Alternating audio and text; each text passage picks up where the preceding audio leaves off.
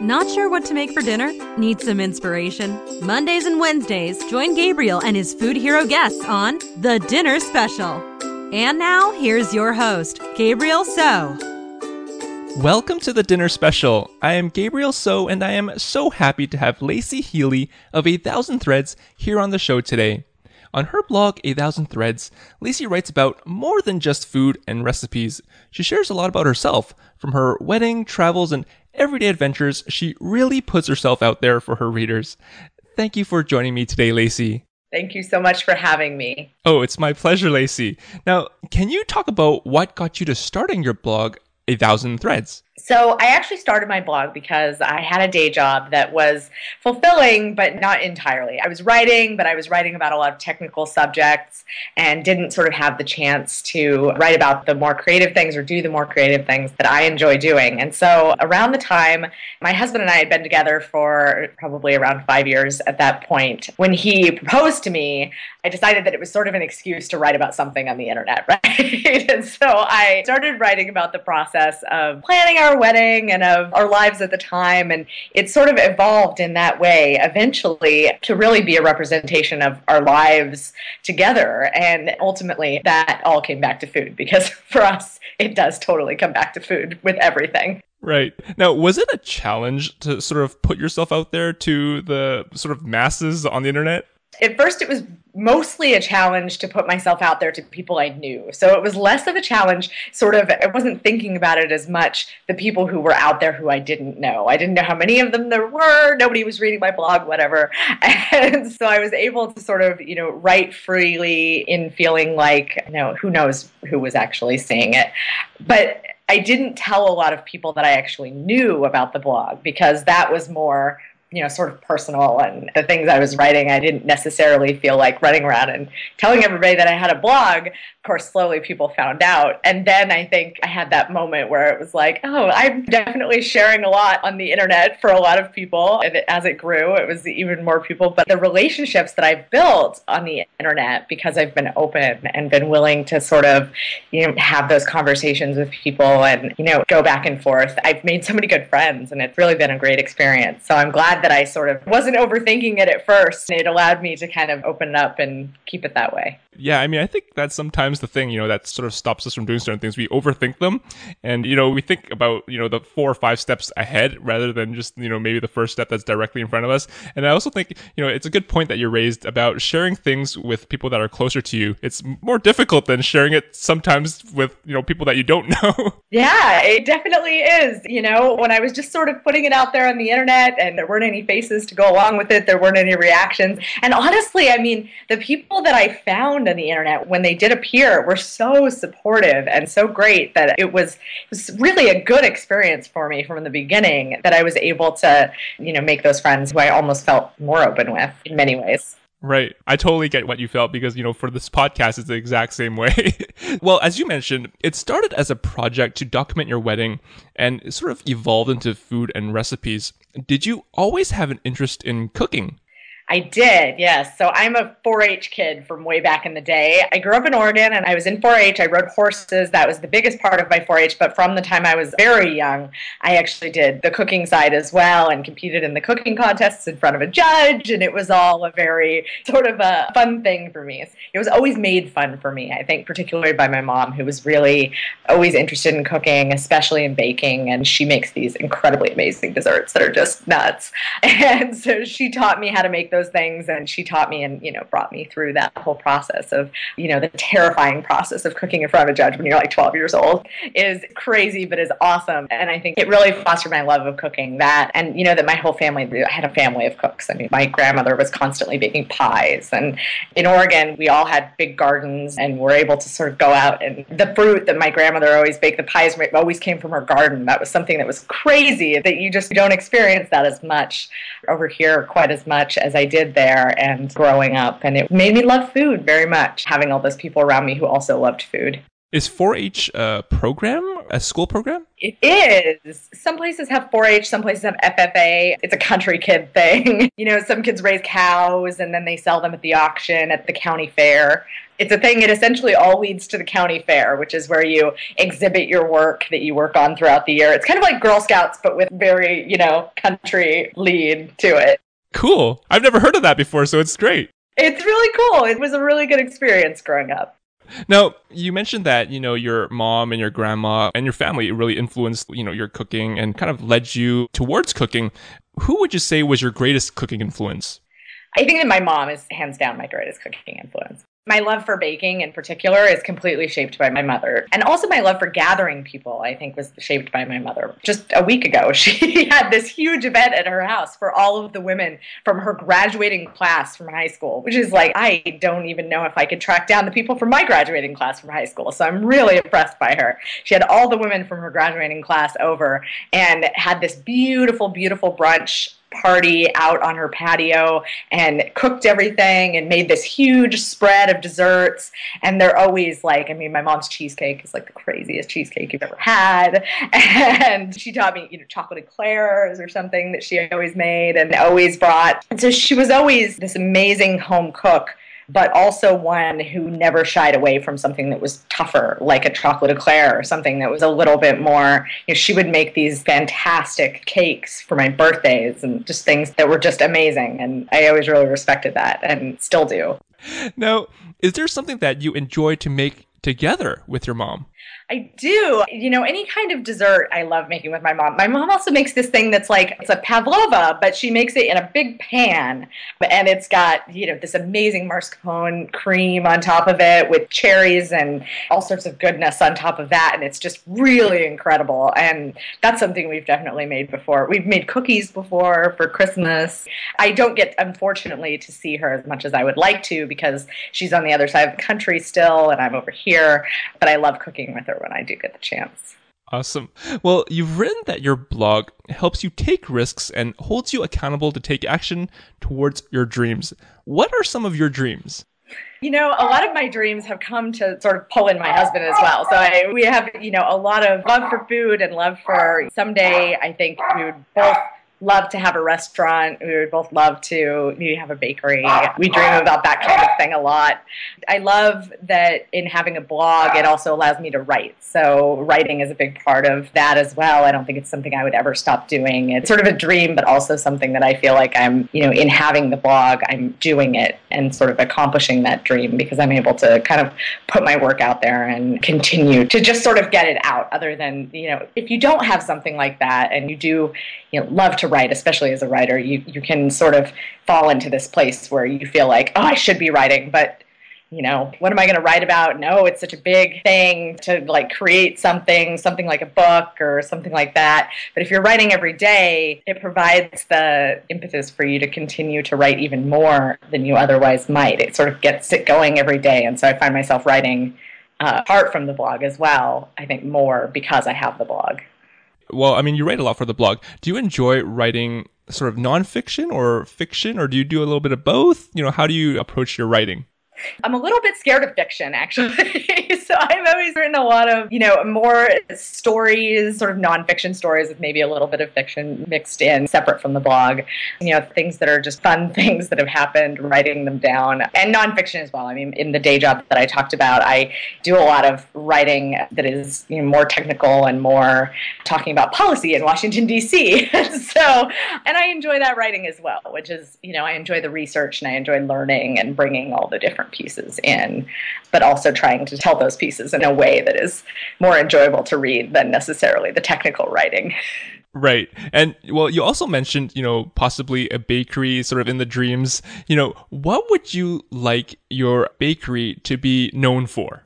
Yeah, so we actually have a farmer's market stand slash sort of a per order pie company is one thing that we do, and it's pie and bread is mostly what we do. My husband bakes incredible bread, and I have always loved baking pies It's called Dough Uprising. That would be the basis of our bakery because you know those are the things that we feel so creative with. I mean, something like a pie, you can put anything in a pie. Like it's so much fun. You can take it in so many different directions, savory and sweet, and just have so much fun with it. And bread is very similar. I mean, there are so many things that you can do with bread.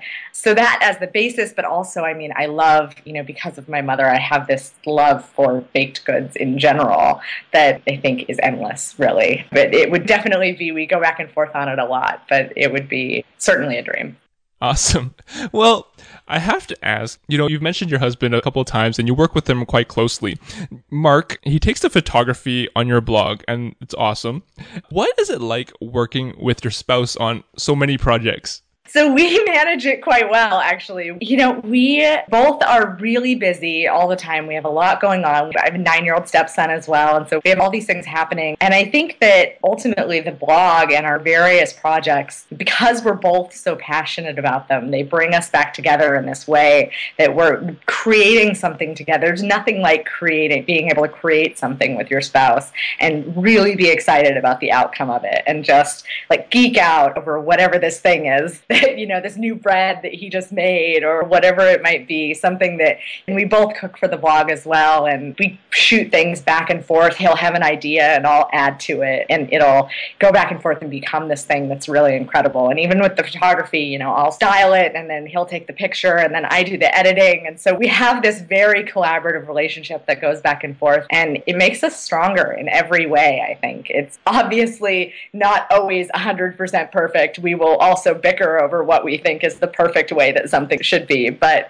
in that way, I mean, I even love that part of it because things become better because we are just a good team. Wow, that's awesome. Because I mean, it truly is a really collaborative experience. Because I mean, you mentioned that he does some of the cooking and stuff for the blog as well, and you do different parts of the editing. So there aren't really any distinct roles. You guys are really like in it together full on. yeah, we definitely are. We both do a little bit of everything. And, you know, sometimes I take the pictures. Sometimes, you know, he has the key role. I do the writing for the blog. He has the key role in taking the pictures for the blog. But every bit of it really goes back and forth. And he also edits all of my writing. And we really go back and forth on it completely. So it's really a collaborative experience that is pretty awesome. Well, you currently live in Washington, D.C., but say that you'll always be an Oregonian at heart. You touched on this a little bit earlier, but can you share what being Oregonian means to you? It's not hard for me to live on the East Coast, but I'm certainly sad not to live on the West Coast still. I grew up in Oregon. I truly think that it's the most beautiful place in the world. My parents are there. I love it there. I love the people. I love the food. I mean, food in Portland, the food scene in Portland, it's always been amazing, but, you know, over the last 10 years, it's really gone crazy. And I mean, I go back there and I just feel, you know, so completely close to home and it's also just you know i grew up on the coast near the ocean and so there's things about that that i miss.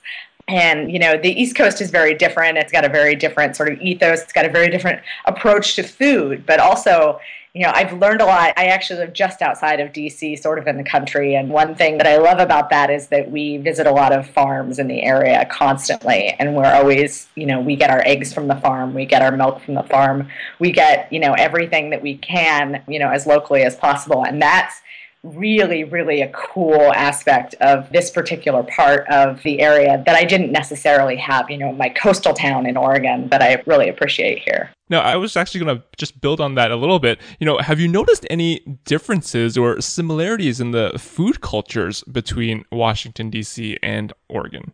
Yeah, absolutely. absolutely. 100%. You know, I was a vegetarian for many, many, many years. And so that will make the difference very stark for you if you go from the West Coast to the East Coast in general. It's much harder to find good vegetarian food on the East Coast than it is on the West because there's like a real love for meat here. And I respect that too because I'm no longer a vegetarian. And there's a reason because it's delicious. and so that's one really big thing. You know, it used to be more so that there was a real sort of love for local food and just completely that was easier to find on the West Coast than it is on the East Coast. I think a lot's changed in the last few years. Definitely, I mean, the restaurants have changed completely in the way that they approach things, and everyone is starting to appreciate that sort of thing more and that's really refreshing that changes a lot I mean, it's amazing how much food can impact your your sort of love of living in a place because it's so much a part of your daily life. And I really missed that when I first moved here about 10 years ago. And now I would say it's very, very different. Right. Now, here at the dinner special, we talk with food heroes about dinner dishes that are special to them and how we can make it at home. Can you talk about a dish that is special to you and a little bit about the story behind the dish?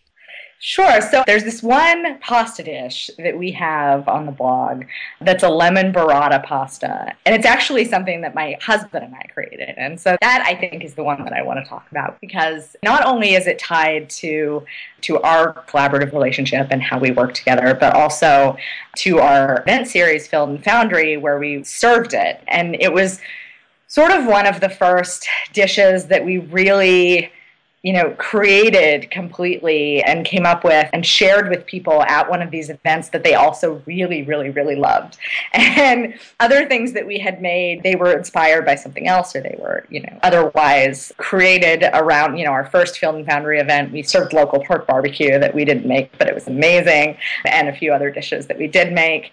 And this one, this one was really, I felt sort of our relationship come into its own and our creativity come into its own. And it was a new level for us, a place that we were sort of able to take things in a way that we can certainly, you know, we come up with recipes on our own all the time, but we're not always serving them to people and having them look us in the eye and tell us that they're awesome. So that's such a different, awesome experience to have as someone who creates a blog and geeks out over the food here at home by ourselves to serve people is really something that's very satisfying and wonderful. And that's a recipe that I continue to love and continue to crave all the time. So it's a good one that I just had to share. Cool. Well, I mean, it's kind of like being a stand-up comedian when you feed people because you get the immediate feedback and you're not sure like if it's going to be like a hit or a miss and you're just really putting yourself out there. Oh yeah, absolutely. And you're sitting there cringing because you're watching everybody's reactions, you know, how much is left on their plate and how much is, you know, like are they taking seconds? They really, really like it? Like what's going on? And it's yeah, it's really crazy experience. It's really a stressful experience, but it's an incredibly amazing experience because really I don't know, I mean it's almost primal, the love of nourishing other people and feeding them and having them enjoy it is very, very, very satisfying. Now, let's say that you were making this lemon burrata pasta and you could have three famous people over to share it with. Who would you invite over? Gosh, there are so many. I love Anthony Bourdain. I think he's amazing. He's an amazing writer and an amazing cook, and just all of those things about him everybody loves Anthony Bourdain. I would totally want to meet him. I would also want to meet Julia Child, who's incredibly, you know, I mean, you could just anyone to have a second to pick Julia's brain, like who would not want to? I would be very scared that Julia, in particular, however, would not approve of my pasta. She's very picky and very opinionated. And for my pie, I would have to serve the girls from Four and Twenty Blackbirds a pie. If I can have four people, there we go. Because I think that they are just incredible pie bakers, and their book is brilliant, and they do a really good job up in their shop up there. So I have a lot of respect for them. Awesome. Well, let's say that you were doing your pie and your pasta, and it was a movie and sort of dinner situation. What movie would you pair with either your pie or your pasta? Well, okay. Pie, pasta doesn't necessarily go together. I feel like you should be eating pizza or something for this movie, but one of my favorite movies of all time, and I will bring it back always, is Almost Famous. I'm a big music lover, and that's a great movie, and we could all sing together. when they're on the bus eating pasta and pie and stuffing our faces, and that just sounds like a really good time to me. that sounds amazing. now, I call the next part of the Dinner Special podcast the pressure cooker. I'm going to ask you seven fast and fun questions that we want to know your answers to. Are you up for it? Okay. Number one, which food shows or cooking shows do you watch? Oh my gosh, I watch whatever's on the cooking channel. Obviously, I watch Anthony Bourdain, anything that he does. I watch him on CNN now because I love you know, his travel show and what he does. I also love Ina Garten. She's amazing. The things that she does, it's really wonderful. Mind of a Chef will always be like the most amazing Netflix that, you know, just binge on Mind of a Chef. I can do it over and over because it's so awesome. And a lot of Netflix is definitely, I've had a lot of really amazing food inspiration on Netflix. Jiro Dreams of Sushi and all the really good ones that are on there that are just incredible. Great. Number two, what are some food blogs or websites we have to know about? Oh my gosh, there are so many good ones out there. There's so many great people making good food. I love all the big ones. I love Joy the Baker. I love Not Without Salt. I love Smitten Kitchen. She's just incredible. Every single recipe I've ever tried, I don't even know how she does it, but every single recipe that she makes on Smitten Kitchen is just out of this world good such such good ones. And you know i feel like there are always you know awesome ones that i'm discovering too. Like lady and pups is really a cool one that does some awesome things and i love. My name is Yeh and all awesome newer people as well who are you know not totally new but just doing crazy amazing things. I'm blown away by the blogosphere and all the great cooking being done. Oh totally totally. Me too. Now Number three, who do you follow on Pinterest, Instagram, Facebook, or YouTube that make you happy? on Pinterest and Instagram. I'm on there all the time. My friend, a Daily Something, is really awesome. Like her children are the cutest, and you know what she does with. She just lives in Virginia, close to me. What she does on her Instagram blows me away. And so many great photographers, like with hearts, who really you know are so inspiring, and also are often in the Pacific Northwest and remind me of home and you know, are so incredible. On Pinterest, there are so many people who are awesome as well and so prolific. I mean, you know, like Local Milk, obviously, I follow her on Instagram. She's amazing on Instagram, but she's also really prolific on Pinterest and has this awesome Pinterest account that is constantly, you know, making me discover new awesome things that are really, really cool. And I definitely like the social media every time. I'm always on my phone way too much. Now, number four, what is the most unusual or treasured item you have in your kitchen? One slightly unusual item. I love picking up vintage things. I love bringing vintage things home, you know, and you don't always use them. Sometimes they just sit around in their props or whatever they might be. And I've stolen, you know, every little weird vintage thermometer and various things from my grandma's kitchen and have them in my drawers. But one that we have is a juicer that we use constantly, which is actually vintage. And every time I use it, I think it's going to fall apart. it because it's so old, but it's also so effective and fantastic. And it really just like it has a handle and you can squeeze down the handle and juice, you know, and it's a very, very, very good vintage juicer that we probably don't need in our kitchen, but I like having it. No, and they don't make things like they used to because I mean those vintage things they'll last forever. they don't. It's solid. It's so solid. And I'm always, you know, I'm so paranoid because it's so old, but it's amazing. And actually, in our new kitchen, another amazing thing that we have is behind me, which is this stove that's terrible. It's so old and it doesn't look very fancy, but darn if that thing isn't beast and it cooks a darn good pie and although eventually I may have to replace it with a vintage stove because it's so impressive the way that it works. It's really, really great. Great. Number five, name one ingredient you used to dislike that you now love corn. I love it if it's made a certain way. When I grew up not liking corn at all, it was like the one thing that I, you know, I've never been a really picky person. I eat a lot of foods. I'm really, you know, pretty open to almost, almost like put anchovies on something. I'm totally fine. I like all of the things. I taunt my husband with olives because he hates olives and I love them. But I never really liked corn, which is sort of a, you know, pretty basic food that I think that growing up, you know, I just never had it cooked in a way that I really liked it. And as I've grown up, I have found that, you know, the fresher the corn, the better. And there are definitely, you know, awesome things that you can do to corn, like chili lime seasoning or like things that are really good that make it a much more awesome dish that I, I wouldn't necessarily say that I love it now, but I like it a lot more than I did when I was younger. But what about like corn tortillas or like cornbread? Okay, so that's a total story. you process that corn and I'll eat it all day long. it's delicious, especially cornbread. Right. Now, number six, what are a few cookbooks that make your life better? Sugar Rush is a fairly new cookbook that I'm so impressed by because the level of detail in the cooking and in the sort of breaking down the processes that make for a good pastry kitchen are really, you know, broken down in a way that's just so awesome. Also, I've always had, you know, like my Better Homes and Gardens cookbook and my like older, you know, the ones that I've had sitting around forever that my mom got me when I first moved out of the house and will always be, you know, always be on my shelf. Those are some that I return to the most often because they're really, you know, they're just those staples that you have in the kitchen and they have these recipes that you can take and you can run with them, you know, as far as you want to run with them and make them crazy. And that's something that I always love doing. Now, finally, number seven, you mentioned that you love music. So, what song or album just makes you want to cook? The song or album right now that makes me want to do all of the things and get up and jump around is Shakey Graves' new album, who is pretty awesome, and every song on there is really good. And we saw him last year in this tiny little venue. We love going up to Newport Folk Fest in Newport, Rhode Island, and he was there and really knocked our socks off. So that lately, when I'm in the kitchen, that's what's been playing on my speakers. Great. Shakey Graves, right? Shakey Graves. Okay, check it out. Congratulations, Laicie. You have officially survived the pressure cooker. Thank you. Laicie, thank you so much for joining me here on the Dinner Special podcast. You're all over social media. What's the best way for us to keep up with what you're up to?